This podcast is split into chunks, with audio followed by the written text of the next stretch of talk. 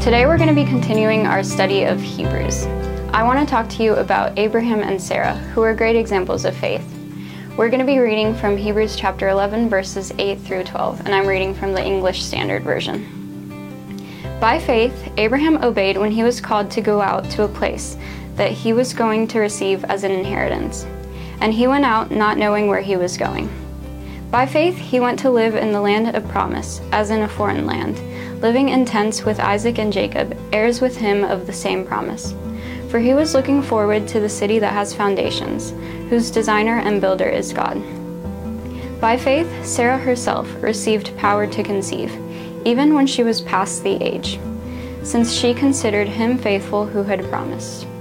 Therefore, from one man, and him as good as dead, were born descendants as many as the stars of heaven and as many as the innumerable grains of sand by the seashore.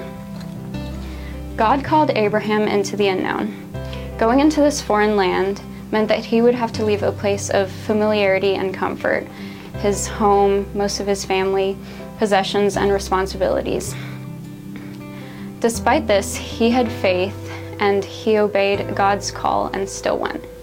Then later, Sarah, who was Abraham's wife, was unable to have children for a long time.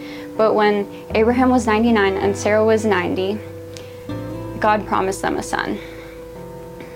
Despite their ages, they had faith that God was going to fulfill his promise, and he did.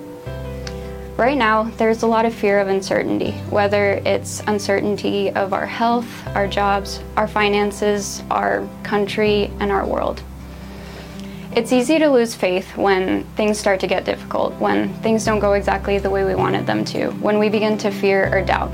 But we have to remember that God is in control and we have to trust Him, just like Abraham and Sarah did.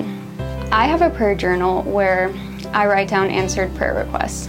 That way, when I begin to feel myself losing faith, I simply open it up and remember all the times that God has been faithful in my life.